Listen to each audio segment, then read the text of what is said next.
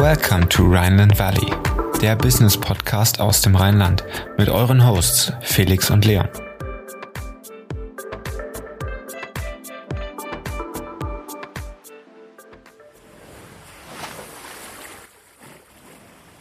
Wir starten ins Rhineland Valley mit Rhineland Valley Stammgast Franziska Schaal, Gründerin von Kölner Startup Feelfood und Vollblutgeschäftsfrau. Feelfood kreiert vollwertige Instant-Mahlzeiten und das offensichtlich auch sehr erfolgreich. Was in der Zwischenzeit passiert ist und was in den kommenden Tagen und Wochen so ansteht, erfahrt ihr jetzt im Rhineland Valley. Hallo Franziska. Hallo Felix, hallo Leon. Vielen lieben Dank für die Einladung. Ja, ist ja schon fast freundschaftlicher Austausch, den mit der hier immer passiert. Wie geht's dir? Was macht Feelfood? Definitiv. Äh, ja, ich freue mich riesig, nochmal hier zu sein. Ähm, mir geht's bestens. Ich hoffe, euch auch. Und ähm, ja, Feelfood entwickelt sich gerade Stück für Stück rasant weiter. Ähm, tatsächlich, die Hörer, die es jetzt gerade hören, ähm, zu dem Zeitpunkt äh, haben wir schon unsere Crowdfunding-Kampagne gestartet. Wir werden ein zweites Mal Crowdfunding durchziehen und damit einen kompletten Relaunch machen mit neuem Logo, neuen Sorten. Äh, es wird bunter, es wird cooler, es wird vor allem geschmackvoller. Und ja, darauf freue ich mich riesig. Jawohl, da sprechen wir gleich auch noch ein bisschen detaillierter drüber. Wir wollen erstmal so einen kleinen retrospektiven Einblick in die letzten sechs Monate gewinnen. Was lief denn besonders erfolgreich? Besonders erfolgreich? Gute Frage. Ähm, ich glaube so, das Gesamtkonstrukt hat sich einfach immer mehr zusammengebaut. Unser Team äh, ist ein Stück weit immer mehr zusammengewachsen. So Prozesse und so weiter haben sich gut organisiert. Ähm, und vor allem haben wir tatsächlich den Gründerpreis gewonnen. Das war ein ziemliches Highlight. Das war jetzt äh, vor ähm, uh, paar Wochen im Oktober. Haben wir den zweiten Platz belegt ähm, hinter Plastic to Beans und äh, waren natürlich mächtig stolz, da auch nochmal von den Wirtschaftsjunioren ja sozusagen so ein Feedback zu bekommen, dass scheinbar das Ganze auf dem richtigen Weg ist. Genau, da hatten wir nämlich auch unsere Newstime-Podcast-Folge ähm, gelauncht und haben da auch schon drüber gesprochen, dass es bei euch wunderbar läuft und ihr dann den zweiten Platz abgeräumt habt. Ähm, Stand heute, bist du zufrieden? Wie groß ist euer Team mittlerweile geworden? Ähm, Stand heute bin ich mega zufrieden. Ähm, unser Team ist, glaube ich, ähnlich groß, groß wie in der letzten Folge. Wir sind so immer um die zehn Personen mit Fabian und mir, aber inzwischen ein bisschen fixer. Also meine Fulltimerin schon dabei. Ähm, aus Praktikanten wurden Werkstudenten und ähm, ja, die Leute sind einfach ein bisschen länger am Start, statt vorher diese starke Fluktuation mit vielen Praktikanten. Klingt aufregend. Was macht die Office-Situation? Ich glaube, vor fünf, sechs Monaten hast du gesagt, ihr seid noch auf der Suche vielleicht nach, nach einem neuen Office oder seid ihr immer noch im Okandada? Wie schaut's da aktuell aus? Ähm, wir haben ein Office gefunden, aber es ist im Okandada. Das heißt, wir haben jetzt unser eigenes kleines Office im Okandada, sind nicht mehr sozusagen im Coworking-Bereich, sondern haben da jetzt ein kleines eigenes Office. Und das ist mega cool, weil man immer noch vom Okandada Coworking Space, also ja den Leuten da vor Ort profitiert, sich austauschen kann, trotzdem aber seinen eigenen Space hat, wo man auch Dinge lagern kann und so ein bisschen so eine Feelfood-Base fühlt. Mega cool, mega cool. Ähm, nächstes Thema, was mich persönlich auch super interessiert. Was macht das Thema Finanzierung? Jetzt hast du gesagt, Crowdfunding, zweite Runde ist gestartet. Dafür gebt ihr natürlich keine Anteile aus, sondern wieder nur Produkte. Aber ist da eventuell was in der Pipeline? Was könnte da kommen, ähm, dass ihr auch weiter skalieren könnt? Genau, also tatsächlich, das hatte ich ja schon beim letzten Podcast erzählt, ähm, haben wir dieses N R W-Bank-Wandeldarlehen-Startup-Akut-Programm bekommen. Und damit sind wir auch erstmal noch ganz gut durchfinanziert. Konnten wir die Produktion jetzt, ähm, ja, im Prinzip damit anschieben.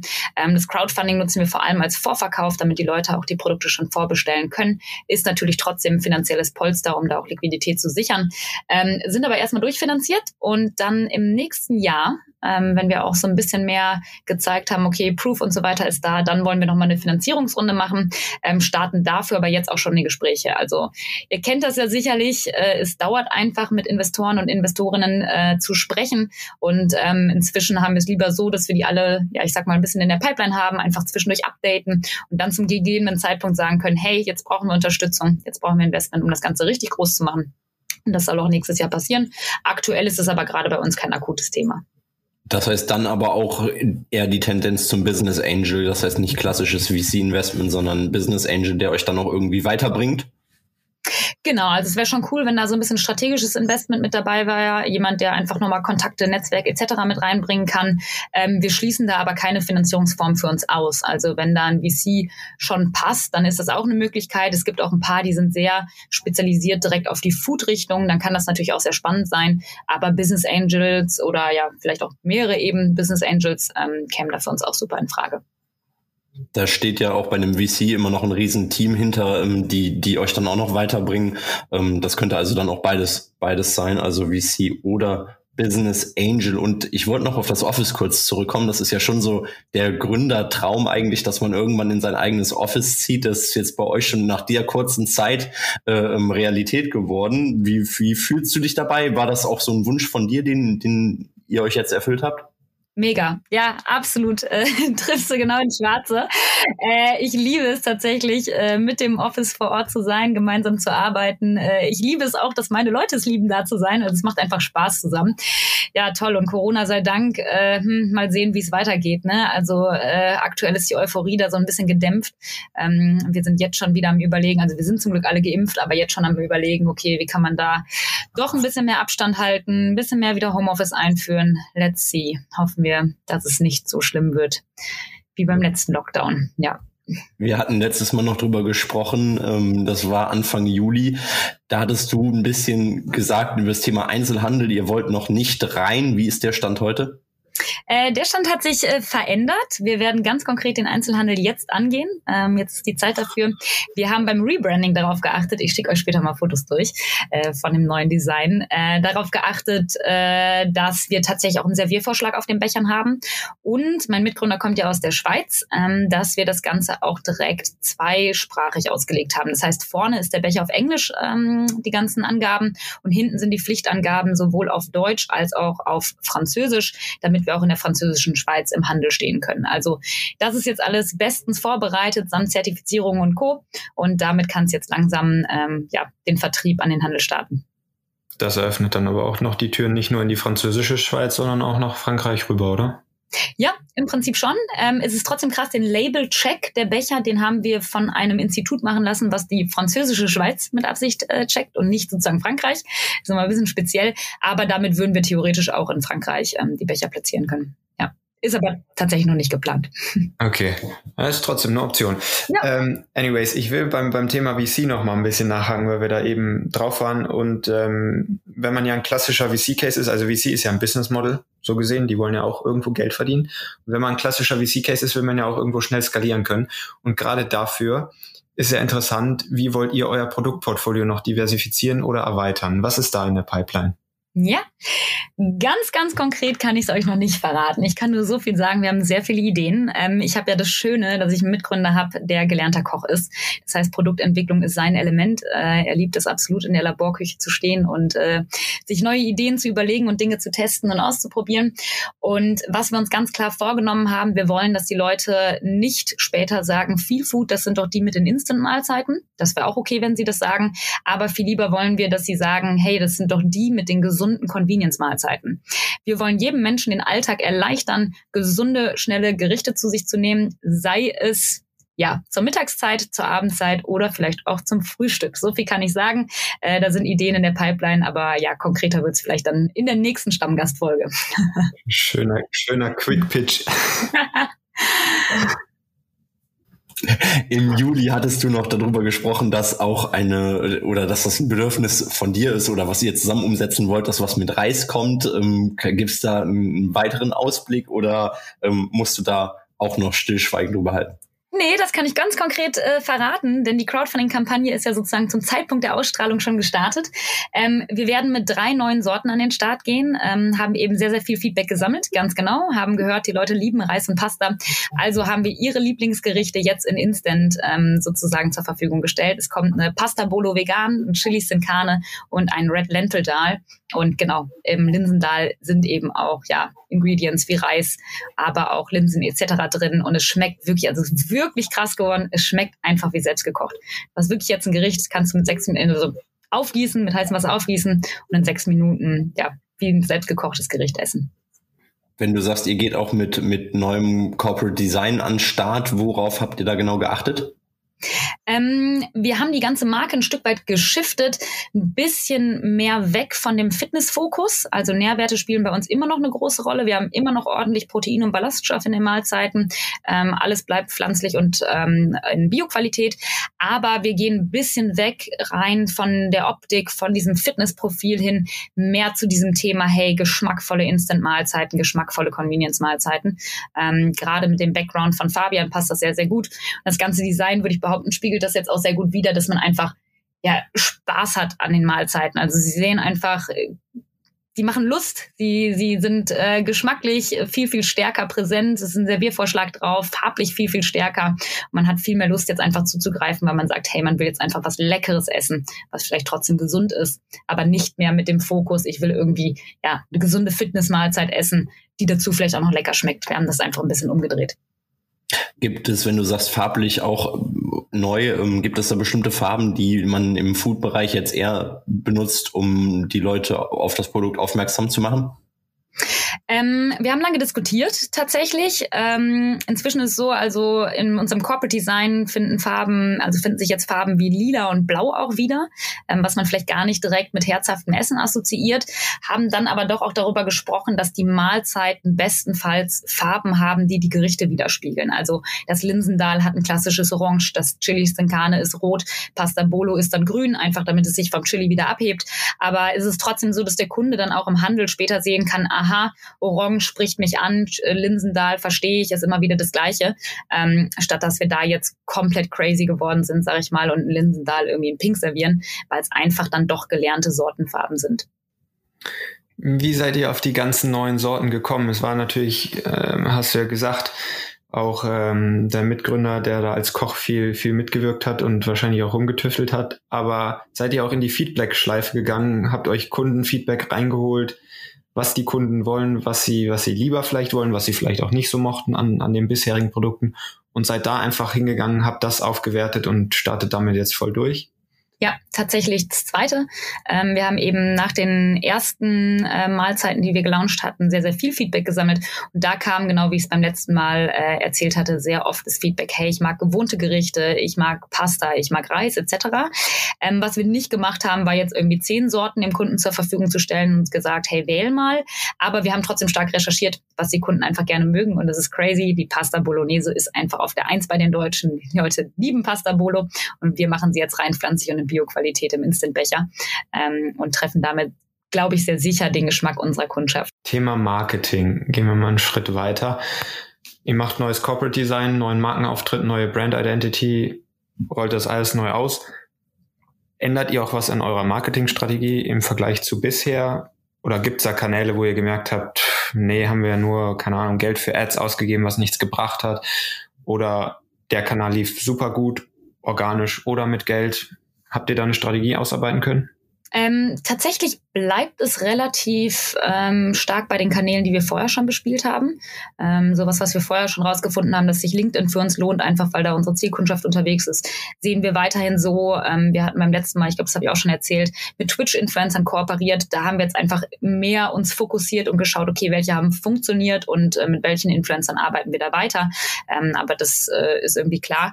Ähm, aber an sich äh, haben wir die Kanäle nicht groß geändert. Ich glaube aber, dass es im Thema Thema ja, Performance-Marketing, Social-Ads ähm, natürlich jetzt auch losgeht, nochmal neu zu testen. Weil ich meine, das Produkt ist jetzt vom Bildlichen her, wie es der Kunde auf den ersten Blick einfach wahrnimmt, einen Tacken anders als vorher. Und das wird auch die Ansprache der Kunden dann auch nochmal ändern. Und ich glaube tatsächlich, dass wir da jetzt einfach nochmal ein Stück weit neu testen müssen und schauen müssen, okay, welche Creatives, welche Texte ähm, kommen bei den Kunden gut an für das neue Produkt. Ähm, und dann wird es da aber genauso weitergehen wie vorher.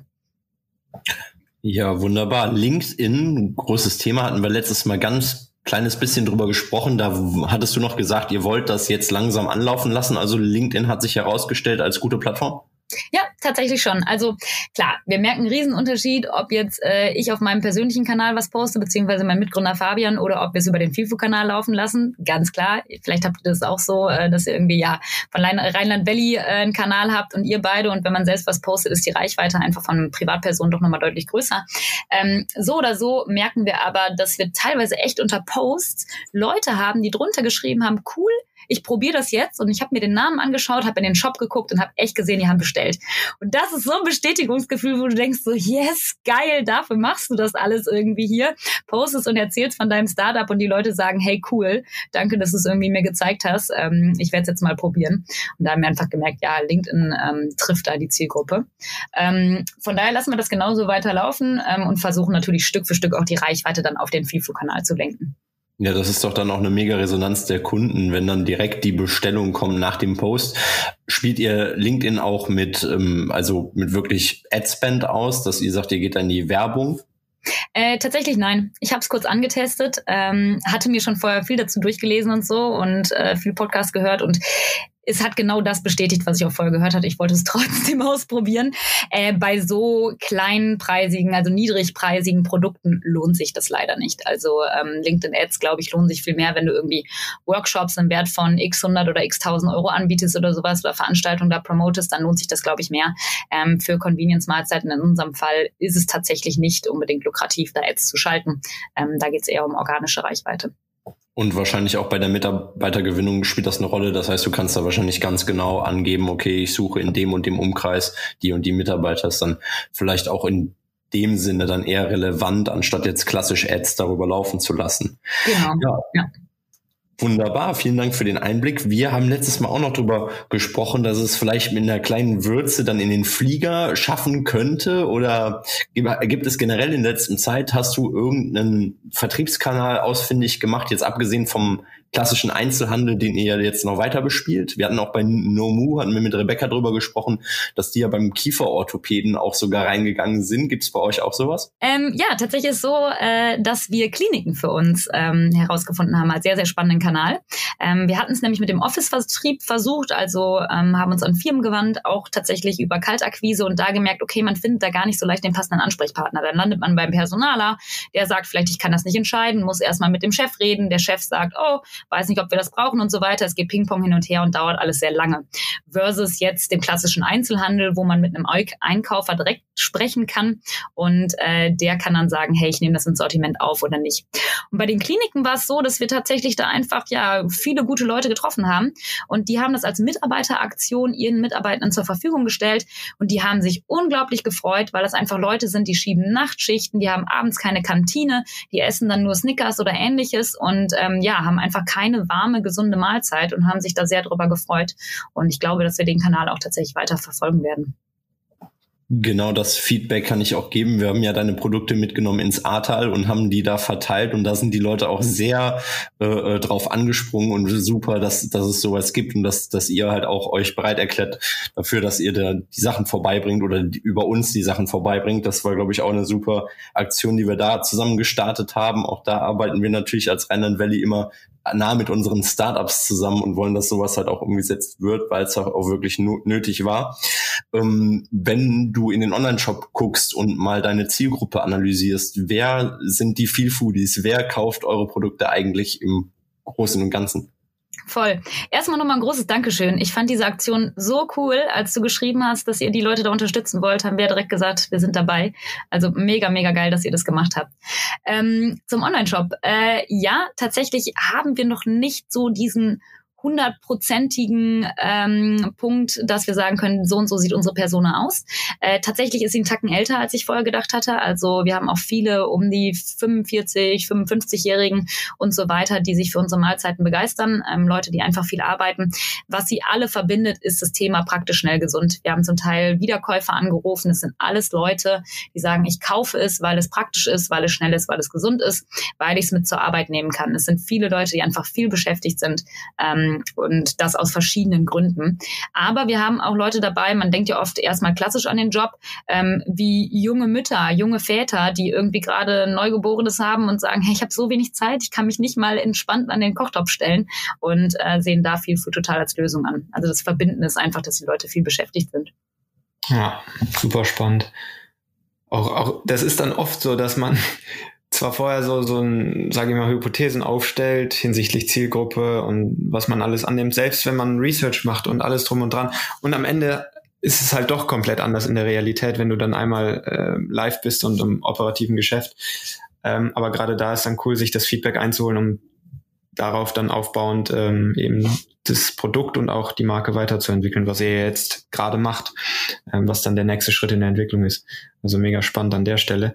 Ähm, was mich jetzt noch interessiert, ist ähm, Thema Einzelhandel. Wollt ihr da auch erstmal klein lokal starten oder geht ihr direkt in die Vollen, möchtet deutschlandweit Rollout machen oder erstmal nur regional Nord, Süd, Ost, West, weiß ich nicht. Äh, habt ihr da schon eine Strategie? Ja, tatsächlich werden wir verschiedene Sachen antesten. Also was natürlich mega spannend für uns ist, ist sowas wie ein Alnatura, D M, Rossmann, weil die ähm, zentral einkaufen. Und wenn du einmal drin bist, bist du deutschlandweit in den Alnatura-Stores drin. Und du brauchst keinen Außendienst, beziehungsweise nicht so sehr wie beim Rewe oder Edeka, der den Markt äh, so per se pflegt. Das heißt, es ist ähm, ein mega guter Absatzkanal mit wenig Personalaufwand dahinter. Ähm, wir wollen aber trotzdem, ich sag mal, den klassischen Einzelhandel à la Rewe und Edeka antesten. Und das werden wir vermutlich erstmal regional machen, hier in Köln, ähm, sowohl, ähm, also sowohl hier in Köln als auch in der Schweiz. Da macht es natürlich mein Mitgründer. Da sind es auch noch mal ein paar andere Stores ähm, und schauen, wie gut das Ganze funktioniert, um dann Stück für Stück einen eigenen Außendienst dahinter aufzubauen, der das Ganze dann auch wirklich ja pflegen kann, weil das ist super wichtig.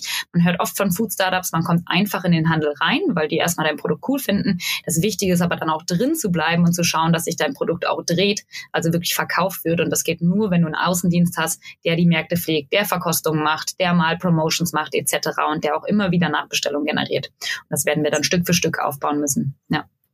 Thema Food-Startups. Hast du die Konkurrenz im Blick? Gibt es überhaupt welche? Wahrscheinlich bis dato noch nicht, außer halt die herkömmlichen fünf Minuten Terrinen, würde ich jetzt mal sagen. Und über welche Plattform holst du dir deine Startup-News rein? Ich denke mal, du guckst schon regelmäßig nach, was gibt's Neues, wo gibt's neue Startups, gerade im Bereich Köln-Bonn-Region, oder kommen dann doch Food-Ups, Startups eher aus Berlin?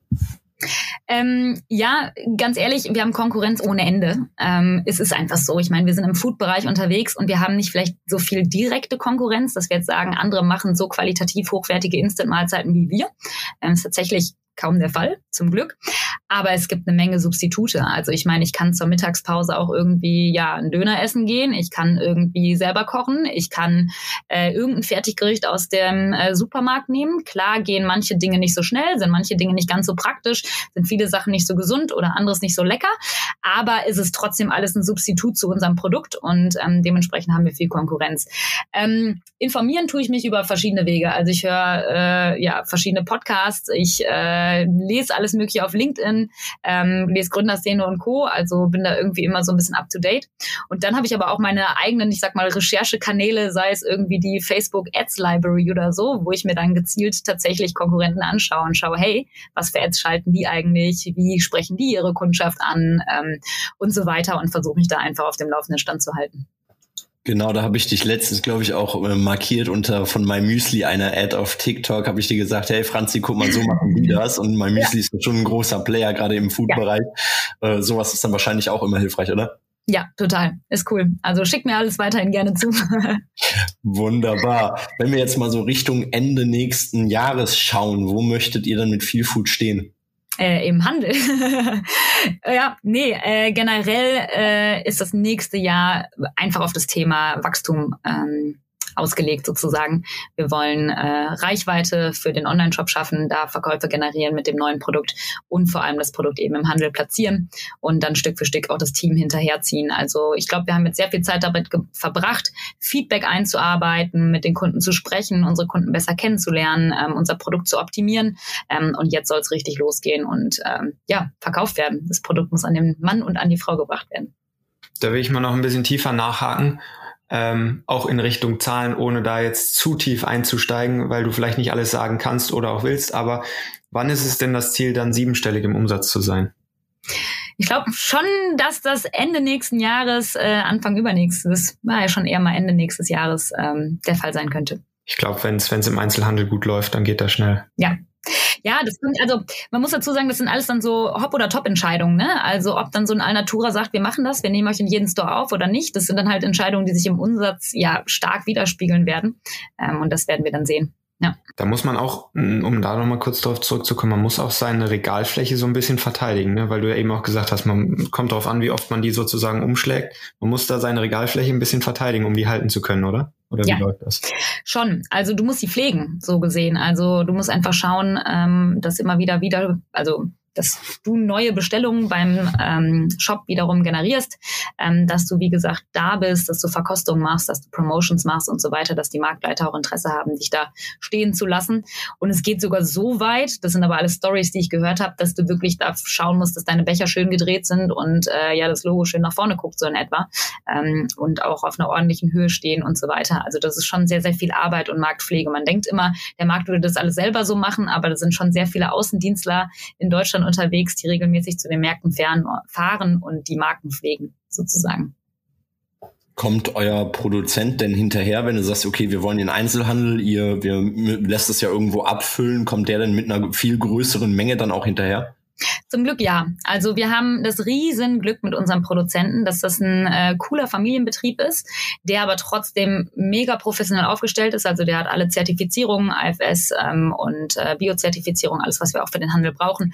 Und vor allem kann der Menge machen. Der produziert auch für andere große Unternehmen, namhafte Unternehmen und äh, bringt richtig Menge ähm, ja, da zum Laufen auf den Maschinen.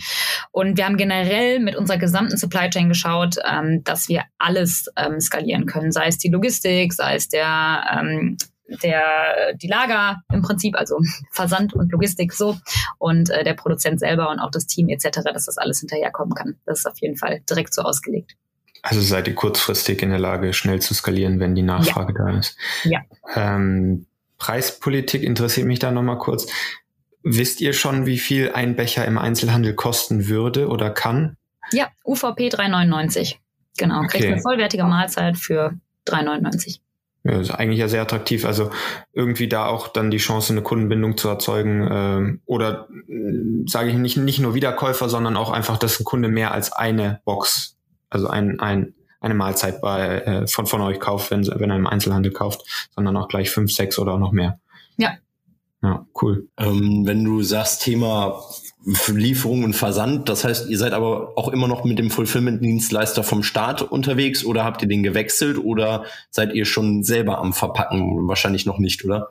Äh, nee, äh, verpacken tun wir selber nicht, ist auch überhaupt nicht der Plan. Ähm, so viel zum Thema Skalierbarkeit, das schafft man gar nicht. Das würden wir auch jetzt nicht mehr schaffen, also du bist ja ständig am Pakete packen. Äh, nee, aber wir haben tatsächlich den Fulfillment-Dienstleister nochmal gewechselt. Ähm, tatsächlich auch für das Thema Handel, ähm, weil der jetzige, auf den wir jetzt umgestiegen sind, ähm, der kann eben auch stärker Palettenversand an den Handel machen. Ähm, und ähm, das bietet das Ganze nochmal eine attraktivere Lösung für die Schweiz. Da arbeiten wir nochmal mit einer Firma zusammen, die ähm, den Import und die Verzollung für uns macht. Ähm, und das in Kombination ähm, ja, haben wir auch mit dem Rebranding jetzt alles aufs nächste Level gehoben und da nochmal gewechselt.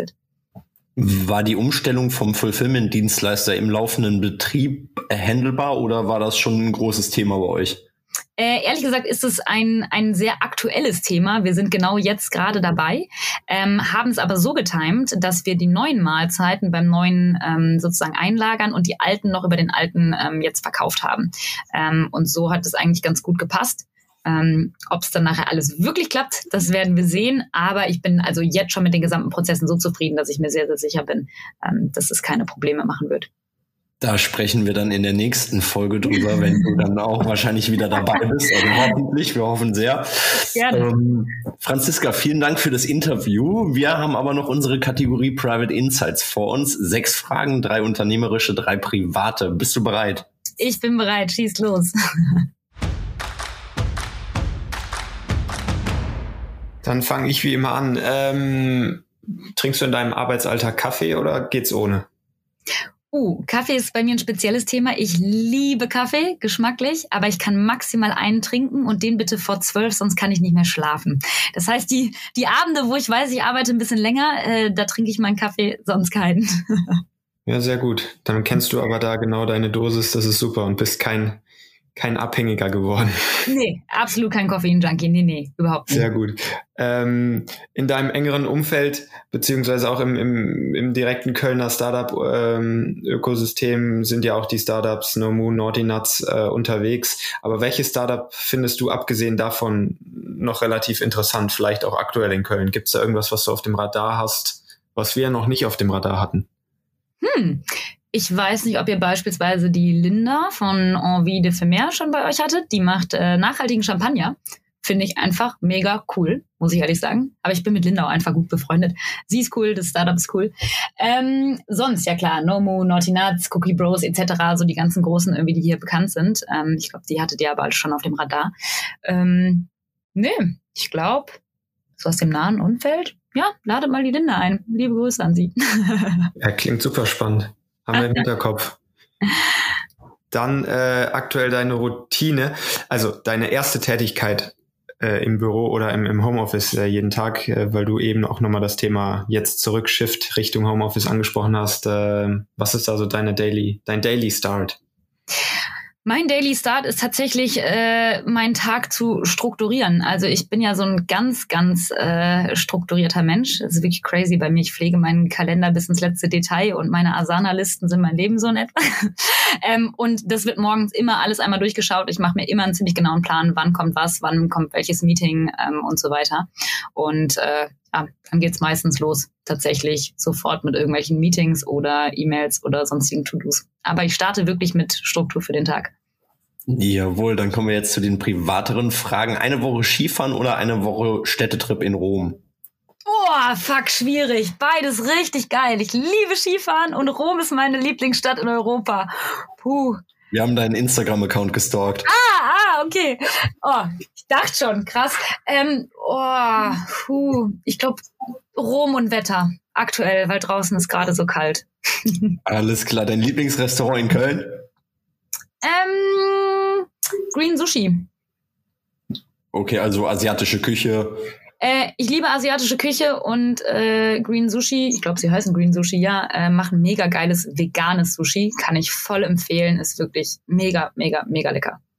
Und die letzte Frage, entweder oder. Eine Woche mit Luisa Neubauer in München oder ein Tagesausflug in Silicon Valley zu Microsoft mit Ex- Exklusivführung von Bill Gates. Wofür entscheidest du dich? Boah, uiuiui, ihr habt da was rausgesucht, das ist aber schwierig. Ah, mh, ich glaube, Bill Gates... Aus dem Grund, dass ich glaube, es ist noch sch- viel schwieriger, an den irgendwann in meinem Leben ranzukommen. Vielleicht schaffe ich es ja irgendwann mal, Luisa Neubauer irgendwo so zu treffen. Ich glaube, bei Bill Gates wird es schwierig und es ist einfach zu spannend. Alles klar, Franzi. Vielen Dank fürs Dabeisein. Wir hören uns dann wahrscheinlich auch in einer weiteren Folge nochmal. Hat sehr viel Spaß gemacht und vielen Dank für die ganzen Insights und den, den Lagebericht von Feelfood. Ich hoffe, es hat dir auch Spaß gemacht und dann sagen wir, mach's gut. Ich kann das nur zurückgeben. Vielen, vielen Dank euch. Hat mega Spaß gemacht und äh, ja, macht ihr es auch gut. Danke euch. Ja, das war's auch schon wieder mit der aktuellen Folge Rheinland Valley. Wir würden uns sehr freuen, wenn du uns weiterempfehlst, damit wir noch mehr Reichweite bekommen. Und wenn du auf iTunes zuhörst, würden wir uns sehr freuen, wenn du uns eine positive Bewertung hinterlässt, damit der Podcast auch noch besser auffindbar wird. Wie immer findest du in den Shownotes alle Informationen und wir sagen bis zum nächsten Mal und ciao.